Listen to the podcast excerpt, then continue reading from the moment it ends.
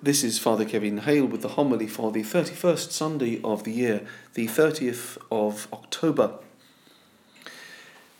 There is something endemic to our human nature that we always like to have characters who are objects of our prejudices and opprobrium.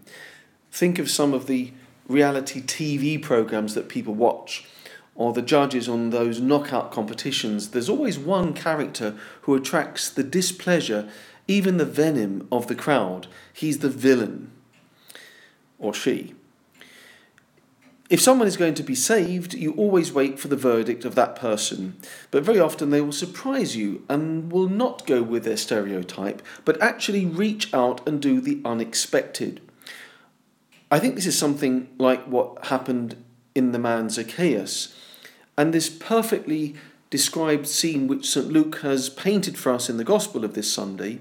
He summarises the process of salvation, of how we get home to heaven, to be with God and all his saints, whose feast we celebrate this Tuesday. If you go to Jericho today, you can see the supposed tree that Zacchaeus climbed. He was a small man, but a big sinner.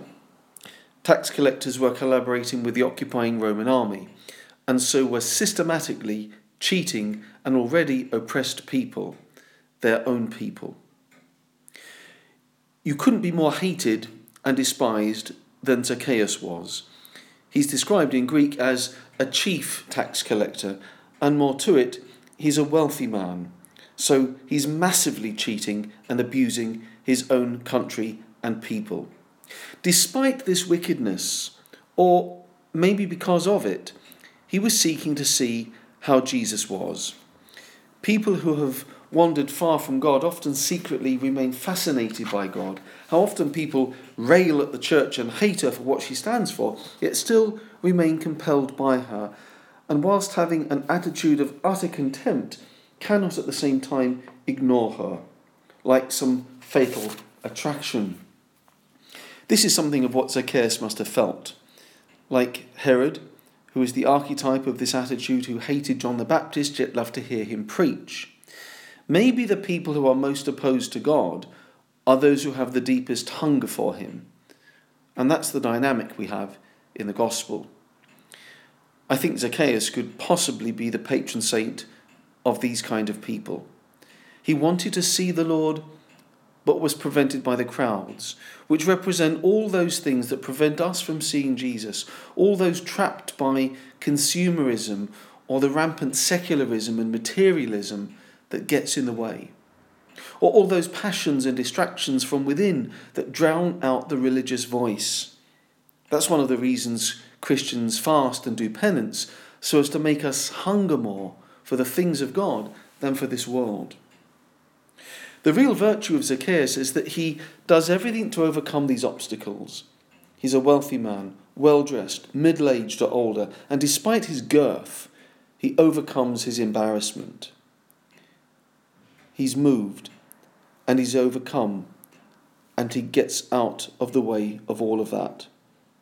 And the Lord responded by promising him salvation. All Jesus needs is the smallest move on our part. That's the good news. Despite a bad life, at the key moment, he was able to rouse himself to this action. And that's always all that's needed. When we feel that Zacchaeus tug in us, we can respond and hear Jesus call us by name and promise salvation to our house, which means to dwell in us, for God to take over our lives. So that, as Saint Paul says, it is no longer that I that lives, but Christ who lives in me. As we begin this month of November, the month of the Holy Souls, which reminds us in many ways, in all its facets, of the shortness of life and the wonder of eternity, we ask for the grace to overcome all those obstacles that keep us from seeing Christ in this life, as did Zacchaeus. We ask Our Lady, who is Queen of all saints, to give us the desire for things eternal, so that we may strive always heavenwards. Let us pray. Almighty and merciful God, by whose gift your faithful offer you right and praiseworthy service. Grant, we pray, that we may hasten without stumbling to receive the things you have promised. We ask this through Christ our Lord. Amen.